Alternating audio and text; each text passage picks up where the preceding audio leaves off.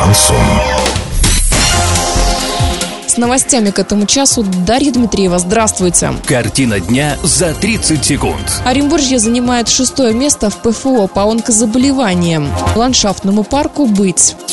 Подробнее обо всем. Подробнее обо всем. Оренбургская область находится на шестом месте в Приволжском федеральном округе по онкологическим заболеваниям и на 21 месте по России. Больше всего онкозаболеваниями страдают жители Оренбурга, Орска, Бузулука, Новотроицка, Гайского, Сорочинского, Кувандыкского городских округов, а также Оренбургского и Саракташского районов. Чаще всего страшная болезнь настигает женщин.